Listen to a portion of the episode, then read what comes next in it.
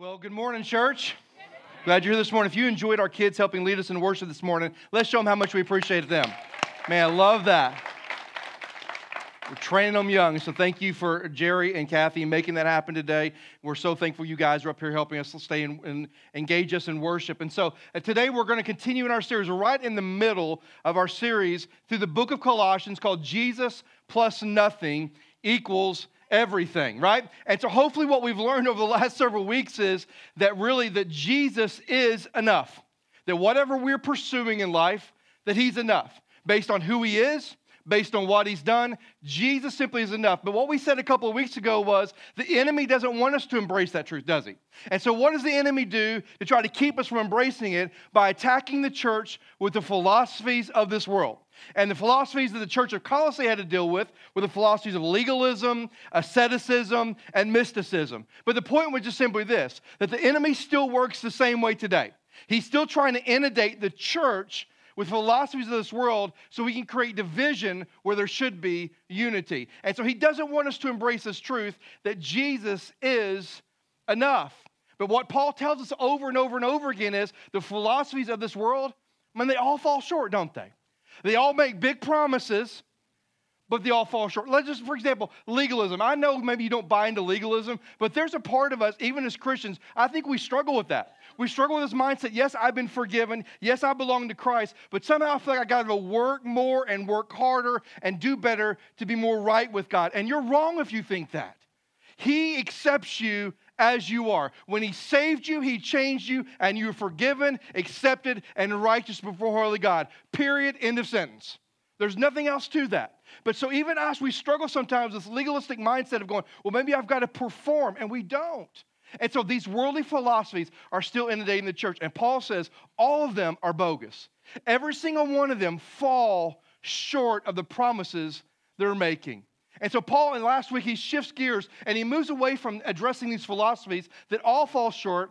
And he talks about if we're going to live a life that honors the Lord, if we're going to live a life and live this virtuous life where we are embracing the truth that Jesus is enough, he says there's three things you've got to do. You've got to, you've got to protect your mind, You've got to protect your heart and you've got to keep your testimony in check. Three things you have to keep your mind in check, your heart in check, and your testimony in check.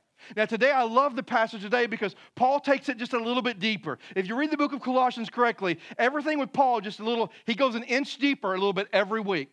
And so, what he's going to do today is he's going to take us a little bit deeper into those things that we've got to keep in check. So today he's going to look at three things that we have to do if we're going to keep our heart in check, if we're going to keep our mind in check, and if we're going to keep our testimony in check. So if you have your Bibles, I want you to turn with me to the book of Colossians. Chapter 3 is where we're going to be this morning. Chapter 3, and if you don't mind, I know you just sit down, but we need some calisthenics. So if you'll stand up with me, if you don't mind, in the honor of reading God's word. Verse 5 it says this Put to death, therefore, what is earthly in you sexual morality, impurity, passions, evil desire, and covetousness, which is idolatry. On account of these, the wrath of God is coming. In these you once walked when you were living in them, but now you must put them all away anger, wrath, malice, slander, obscene talk from your mouth. Do not lie to one another, seeing that you have put off the old self with its practices, and you have put on the new self, which is being renewed in the knowledge after the image of its creation here, the, here there is not Greek or Jew, circumcised, uncircumcised, barbarian, Scythian, uh, slave, free, but Christ is all and in all. Let's pray. God, I love you. I thank you for this word today, Lord. I pray that you would that you would communicate this truth so powerfully to us today. Lord, we thank you that just for the few moments we had to go in worship and adoration, that we were able to enter in your throne room and declare some amazing truths about you being a promise keeper and how you, and you, how you do amazing things in our lives. So, Lord, with that, with that heartbeat, may we listen attentively to your word and may you speak powerfully to us today. For it's in your precious son's name we pray. Amen. You may have a seat. May have a seat. Now, as you look at the passage, as I said, there's three things. If we're going to keep our heart in check, our mind in check, and our testimonies we talked about last week, if we're going to keep them in check, there's really three things that we've got to do that Paul elaborates on in verses 5 through 11. And the first one's found in verse 5. Go back to verse 5 with me. He says this Put to death, therefore, what is earthly in you sexual morality, impurity, passions, evil desire, and covetousness, which is idolatry. And the very first thing that Paul says is that we must put to death earthly things.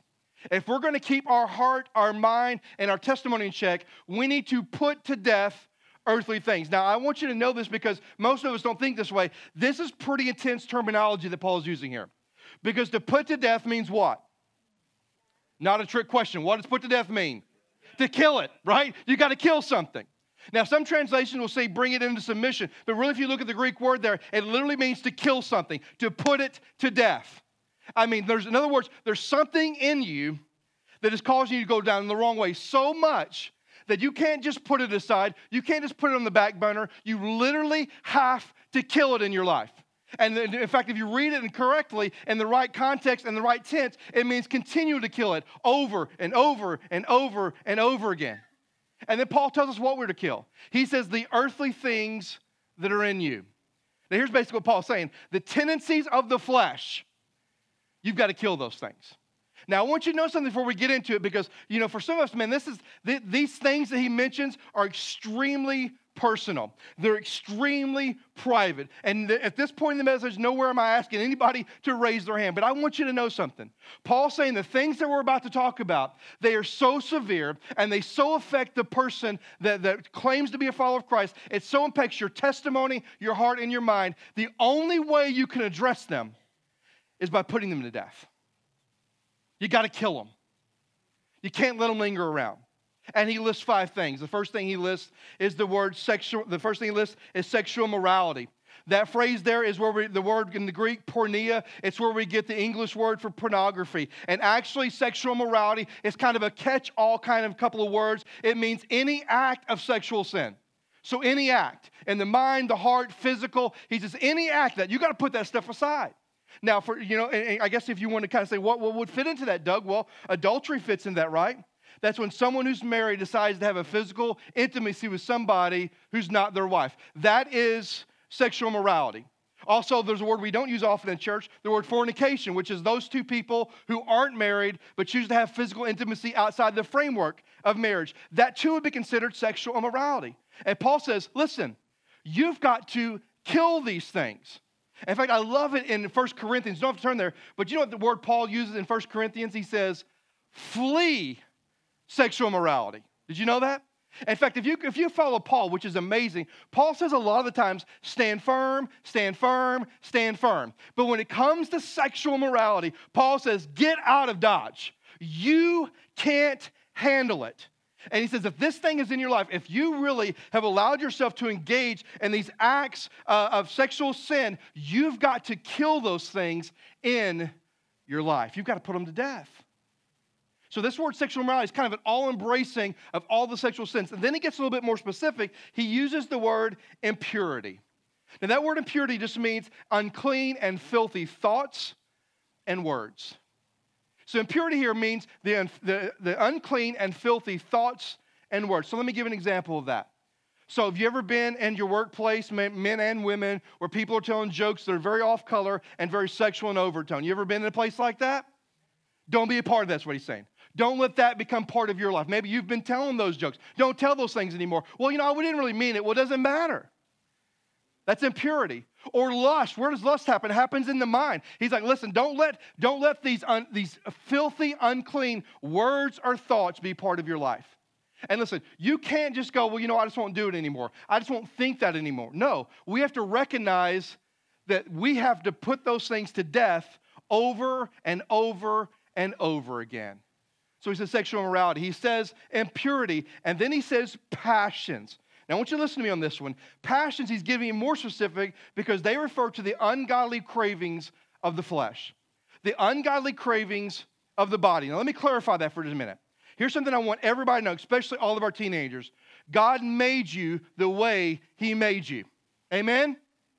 You're like, I'm not so sure I should say amen. That you are. I mean, God made you with all the desires that you have as a man and a woman. God made you that way. Don't let anybody tell you any different. However, God has given us a framework with which to, to act on those desires. You know what the framework is?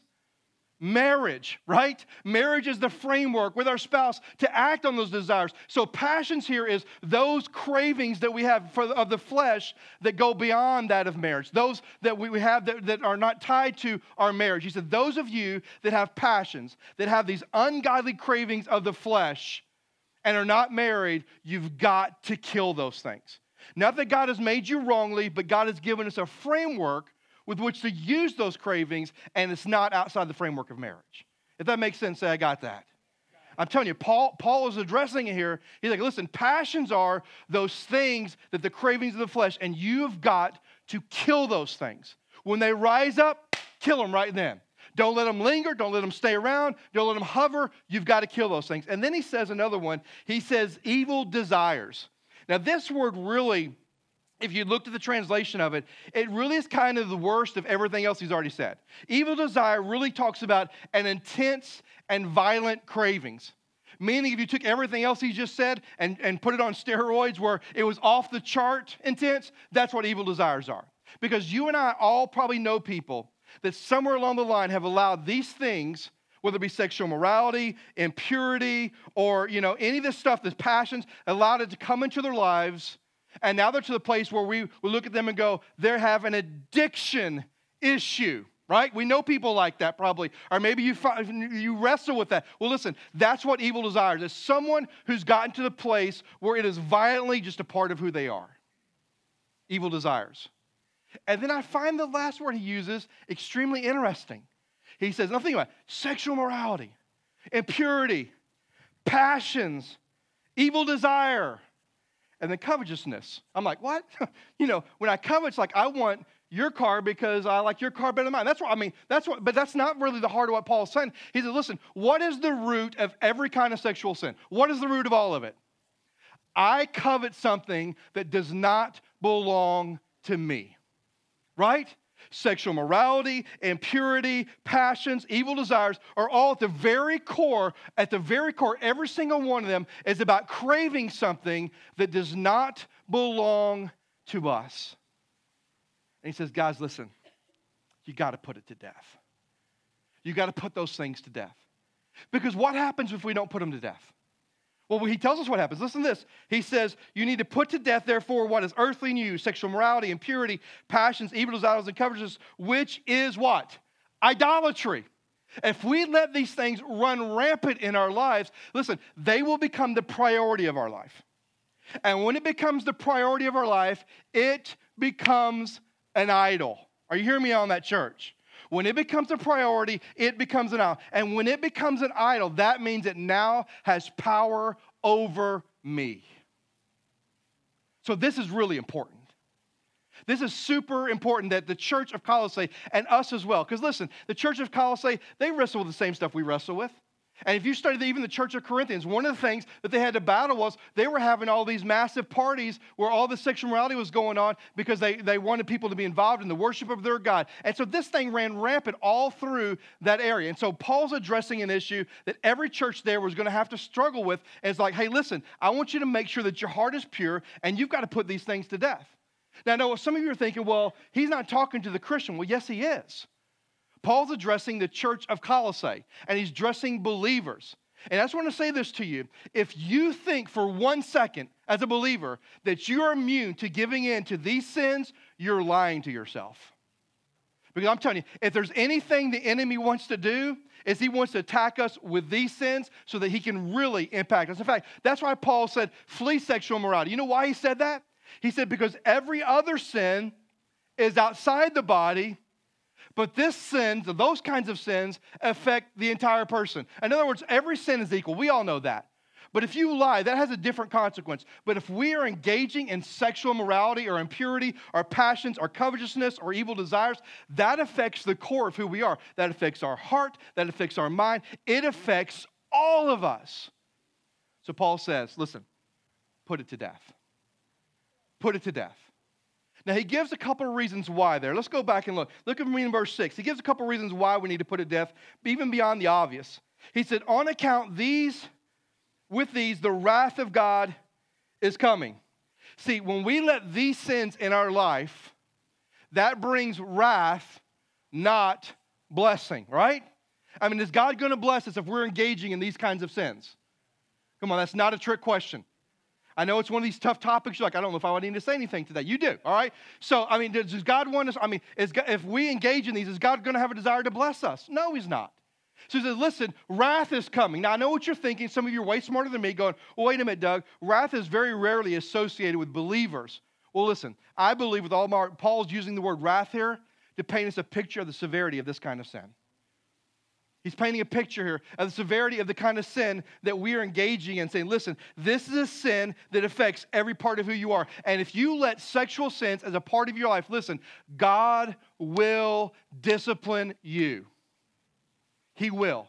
If you let it linger, if you let it hover, if you let it stay there, God's going to discipline you. And then he gives another reason why we should put these things to death. Verse 7 says this In these, talking about these sins, you too once walked and when you, where you lived in them. In other words, he says, listen, these sins were part of your past. This is who you used to be. You're not that person anymore, right? You don't belong to the old self. You are a new creation in Christ. In fact, if you're a man, you're a new man in Christ. If you're a woman, you're a new woman in Christ. This is not who you are anymore, so stop acting like it and put those things to death. So Paul says, listen, if we're going to keep our heart in check, and if we're going to keep our mind in check, and if we're going to keep our testimony in check, the first thing we have to do is there's some things in our life that we have to put to death. If you got to say amen this morning. Let me give you the second thing he says, and you're like, thankful we're moving on. Right, here we go. Verse 8 and 9 says this. He gives the second one. But now you must put them all away anger, wrath, malice, slander, and obscene talk from your mouth. Do not lie to one another, seeing that you have put off the old self with its practices. The second thing he says is, no, must we put some things to death, but we must put aside earthly things. We must put aside earthly things. So there's some things that have to be killed and put to death, and there's some things that need to be put aside. That translation could be things that need to be laid off to the side. Or maybe a better way of saying it is things that we take off. See, the things that Paul is going to mention here are things that we've on purpose put in our lives that we need to take off of our lives. So he says, I want you to put some things aside. Now, interestingly, the things he's going to mention here, while the other things were extremely personal about our sin inwardly, these are about sins that we commit outwardly against other people. So listen to the ones that he mentions here. He mentions six. The first one is anger. He said, if you have anger, you got to put the anger aside. Now, I know some of you are thinking, well, Doug, is it sin, is it sin to be angry? And the answer is no. Scripture says, be angry, but don't sin in your anger, right? Do you think Jesus ever got angry? He went to the temple, didn't he? he? Flipped over some tables. I say he was pretty ticked off, wouldn't you? I mean, Jesus got angry, but there's a difference here. That anger is an anger that comes because of something that was done wrong. You go, I need to address it. I need to rebuke it. I need to handle it. This anger is different. The word here for anger here is a deep smoldering that takes place. So it's not, hey, something, somebody did something to me that made me anger, angry. This is something that I've never dealt with that is just deeply rooted in me and is just smoldering. Have you ever seen a fire when it puts out and it's still hot because it's just smoldering there? That's what Paul's talking about. He's talking about a deep resentment and bitterness that's taking place. A deep resentment and bitterness. Now, I don't want you to raise your hand, but I want you to ask yourself this question. Have you ever known anybody that was like this? Now, here's, here's really what Paul's getting at. This is not just an issue you got to put aside, this is really a disposition of the heart. You ever met someone who was just an angry person? Come on, you ever met somebody like that? Man, they're just angry. They're just angry. I mean, something's happened to them that never went addressed, never sought forgiveness, and there's just a deep smoldering that's going on within them, and there's a bitterness and a resentment that's built up. Listen, that's the position of their heart. And Paul says, You've got to deal with that. Now, what's the natural evolution of a heart that is anger, that has anger that's never been dealt with? What's the next word he uses? Wrath, right? What does anger lead to if it goes undealt with? Wrath. What is wrath? Wrath is a sudden outburst of anger. That's what it is. It is an, a better way to put it, it's an explosion, right? Have you ever experienced that? If you've been married, you probably have, right? There's an explosion that takes place there. And so there's a sudden outburst, this anger, listen, this anger that has become the disposition of their heart, this anger that is now deeply seated and simmering and smoldering, where deep bitterness and resentment is, eventually it's going to blow. Anybody ever had that struggle in your life? I'm gonna tell you, there's so many times I talk to people, counsel people, and we, we I don't know why we do this, but we operate in the mindset of just sweep it under the rug, sweep it under the rug, sweep it under the rug. Well, eventually the rug is gonna get so high you can't walk over it anymore. Right? And some of you just repress that, repress that, repress it, and all of a sudden you put the toilet paper on wrong, and there's an explosion that happens in your house, and you have no idea why. Why? Because there was anger that went undealt with, and where did it lead? Led to wrath, right? Now, now hear me on this. I love Paul's the way he drives this here. Listen, these top three are connected because it starts with the disposition of the heart, anger. A heart that's got this deep smoldering will lead to wrath, an explosion of that anger. And then it leads to a third thing he mentions here malice. Now, malice is one of those words I think in the English language we lose a little bit because in the original language it had a very intense meaning. In the English language, like malice means, ah, you may wrestle with malice. Maybe Jason wrestles with malice. You know what the word malice means? It is really probably one of the most, the biggest moral evils that it's out there. It's, t- it's literally wishing ill will against somebody else. That's what malice is. I wish injury and hurt on somebody else. So when we make the statement, well, they'll get what's coming to them, that's malice. We make the statement, you know, they hurt me, boy, I hope somebody comes along. That's malice, right? When we wish ill will on somebody, that's malice, right? Now listen to me, follow this. Anger that's undealt with simmers. What happens there? It explodes in wrath. And what does it lead to in your heart? It leads to malice. Now, please follow me for a moment. Some of you, you don't get to malice without the other two. You hear me on that? You don't get to malice unless there's wrath there, and there's not wrath there unless there's anger there. So if you find yourself in a place this morning where you're like, you know what, there have been times in my life where I kind of thought ill. I'm not saying you hope they died in a car accident. That's not what I'm talking about. But there was something about you that you're like, I, I, you know, if they if they really kind of got sick and taken out of commission for a while, I'll be okay with that. That's malice. It didn't start with malice. It started way back here with anger. And Paul says, listen, you got to put it aside. You got to put your big boy pants on, your big girl pants on. And you got to deal with that stuff because if not, it's going to ultimately destroy your walk with Christ. Put it aside. Then he lists three more things that are also equally connected. He moves from kind of that, that notion to the things we speak. He says slander. You know what slander is? Slander is speech that's designed to attack someone else's character. That's what slander is. Speech that is designed to attack someone's uh, character. You know how we best do that in church? Come on, how do we best do that in church? Gossip, right? And we've, we've, we've, we've cornered the market in church because we Christianize gossip, right?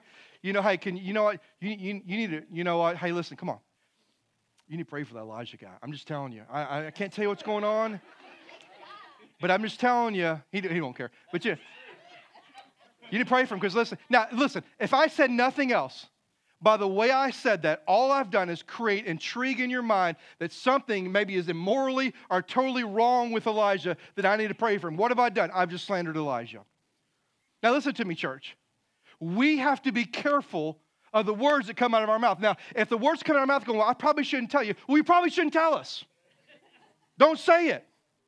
He says, listen, for, you know, you've got to deal with your anger, your wrath, and your mouth. But listen, when it comes to what comes out of your mouth, slander is a real big issue. Slander is when you're trying to say things to destroy somebody else's character. And then he goes on to this notion of obscene talk. You know what obscene talk is? It's abusive speech designed to injure somebody else. It's literally verbally tearing them down. That's obscene talk. Now, some of you may have experienced that in your childhood, right? Some of you, as a parent, experienced it in your childhood and found yourself as a parent doing it. And when you do it, you go, I hate that I've done that. I hate that I've become like the very people that did that to me, right? And so obscene talk becomes this language of I'm trying to say things to intentionally hurt you. And then the last word he uses is lying. In other words, make sure you're not speaking falsely. So don't speak words to attack someone's character. Don't speak words that are intent to hurt somebody, and don't speak falsely. Now, I, I was teaching, Elijah and I and Patrick were teaching uh, Orange County, the, the um, uh, chapel this last week, and I used one of Elijah's illustrations. It was really good. It was toothpaste on a plate, and I and I put this toothpaste on the plate, I squeezed it out, and I showed the kids, and I go, "Okay, kids, when I put the toothpaste on the plate, I've got too much to brush my teeth. Can I get the toothpaste back in the tube?" Now all the kids were like, "Yeah, you can do it." No, no, no, you can't do it. Right? No, you can't do it. Some kids like, "You get a syringe." No, no, no, no, no, no, no, no, no, no. Can you put it back? No. Listen to me. When it exits here, you can never take it back. Once it comes out, but they hurt me, I don't care. But I was right. It doesn't matter. I'm going to tell you, I'm right most of the time. I'm just kidding. But I'm going to tell you this what I've learned over my years I, I'd rather be wrong and not hurt somebody than be right and hurt somebody with my words.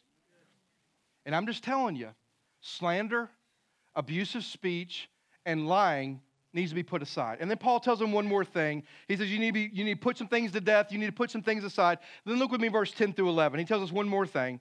He says, And you have put on the new self, which is being renewed in the knowledge after the image of its creator. Here there is not a Greek or Jew, circumcised and uncircumcised, barbarian or Scythian, slave free, but Christ is all and in all. Now, here's what Paul does. So, listen, if we're going to keep our heart in check, our mind in check, and our testimony in check, listen, we've got to put some things, seriously, we've got to put some things to death. Hey, nobody else needs to know, but God knows. We've got to put them to death. And then there's some things that you put on your life, like anger, malice, and wrath, slander, abusive speech, lying. And you've got to take those things off. He said, but the last thing he said, I want you to be reminded that you've put on the new man. That you put on the new man, right?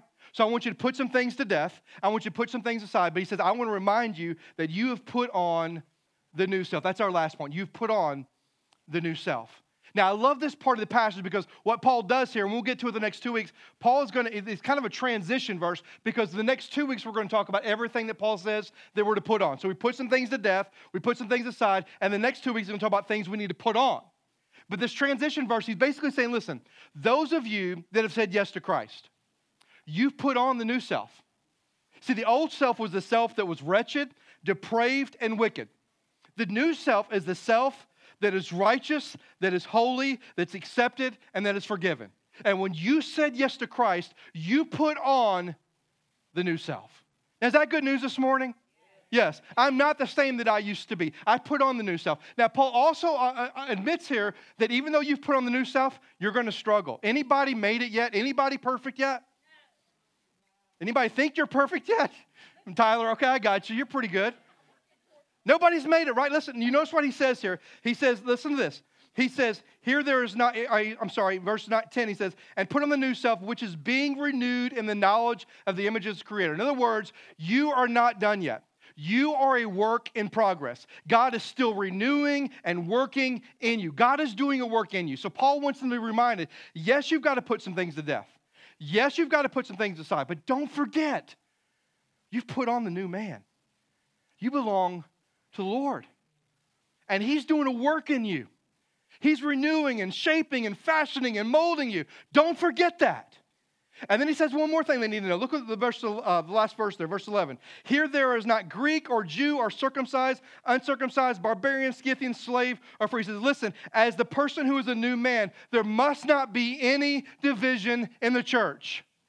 As those of you that put on the new man, listen, when you put that new man on, you belong to the Lord. You are a work in progress, and we have to recognize that there is no division or barriers that are to be in this church. In fact, what Paul's saying is no man made barriers should ever enter the church. Can I just speak from my heart for a moment?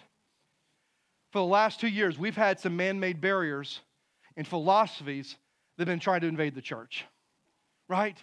And we need to make sure, as a body of Christ, that we make sure, as people that are new men and new women who know that God is working in us, that we're not perfected yet, that God is still working, that we refuse to let anything come to divide the church. Why? Because what makes us one? Christ in us. There should be no division of race, no division of education, no division of social economic status, and no division of your political party. We are one in Christ and must make sure we always act that way. You believe that this morning? I'm telling you, if there's one thing the enemy's trying to do, he's trying to divide the church. And there's philosophy after philosophy and theory after theory that he's inundating the church. And we need to remember that what binds us together is that we are in Christ, that we put the new man on. Now, so I want to ask you this morning. Paul talks to the church of Colossae. He says, Listen, guys, if you're going to keep your heart, your mind, your testimony in check, you've got to put some things to death. You've got to put some things aside. And you've got to remember and never forget, you put on the new man. You belong to Him.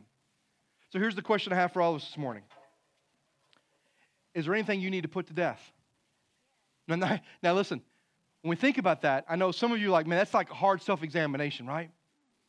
Is there things that he mentioned there sexual morality, impurity, passions, evil desires, covetousness that we need to put to death this morning? Is there some things in our life maybe we need to put aside? Anger and wrath and malice and slander and all those things. What do we need to put aside this morning? And so, in just a moment, after I pray, we're going to open this altar up. And if you've got some things you need to put to death, I'm going to invite you to the altar. If you've got some things you need to put aside, I'm going to invite you to the altar. Or if you're like some of us in the room, go, you know what? I don't have anything to put to death or aside necessarily, but I want to make sure that my heart's on guard and my mind's on guard. And I want to ask the Holy Spirit to keep me on point. I invite you to come to the altar. Because the moment we put our guard down, guess what? We're going to fall. We're going to fall. And so, if you just got some things you need to put to death, put aside, or just pray for God's, the Holy Spirit's protection in your life from those things, I invite you to come to the altar. And maybe you're here this morning and you've never trusted Christ. Listen to me. You've never trusted Christ. If you've got some of these sins going in your life, you can't do it on your own. You can't fix those on your own. You can't stop those on your own. You can only do it through the power and the help of the Holy Spirit. And the only way you can have the power and the help of the Holy Spirit is if you invited Jesus into your life. And if you've never made that decision, I would love to tell you more about that. And you can see me after the service, or I'll be standing right there. But please don't leave this morning if you've never made that decision. So, right now, I'm going to ask everybody stand with me if you would. Everybody stand. Every head bowed and every eye closed, just for a moment. Every head bowed and every eye to be closed. And before we go to Lord in prayer, I just want to say this too. With every head bowed and eye closed, I just want to say that if you've got some things you need to put to death today, would you do that? Hey, nobody's casting judgment. Nobody's going to make assumptions. But your marriage, your life, your relationship with the Lord is at stake here. The growth of it or the demise of it. Or maybe you're here this morning saying, you know what, Doug, there's some things that I, I need to put aside. I didn't realize I had malice in my heart, but I do. And I know that's because I've let wrath go. And I, I know it's because I've let anger simmer. And I've got to do some real business today. Well, would we come to the altar and let that be known to the Lord and confess it to Him? Or maybe you're like me this morning and say, Lord, I need to be on guard. I want my mind to be on guard, my heart to be on I want to be protected from those things. I want to see them coming from a distance, Lord, so that I can run from them. I can address those things as they come through your power and through your help. Maybe that's you this morning. Would you just come to the altar and let him know that? Father, I love you. I thank you for your word today. I think it's a very timely word. I think, Father, probably for the word for me that, that, that really I just can't get over is how that Paul addressed the church and said, listen, once we are in Christ, there is no division.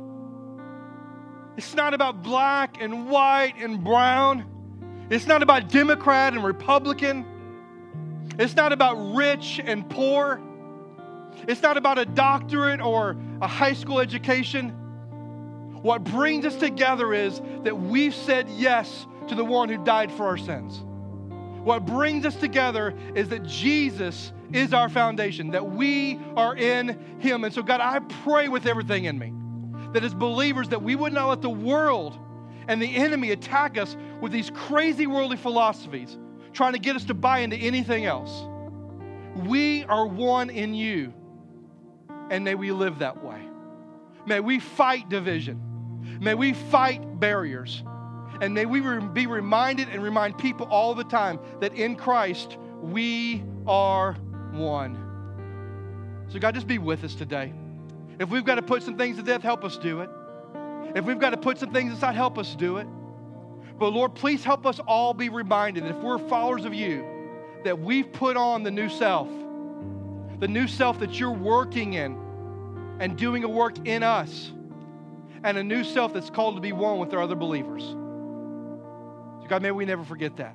I pray in this moment, Lord, that you would move, that you would touch our hearts, and that we would be faithful to respond. So, Lord, we need you in this moment. Touch us. Convict us. But God, most importantly, would you change us today? For it's in your precious in your holy son's name we pray. Amen. If you feel led, put some things to death, put some things aside. or just praying for the Holy Spirit's protection in your life in these areas, the altar's open.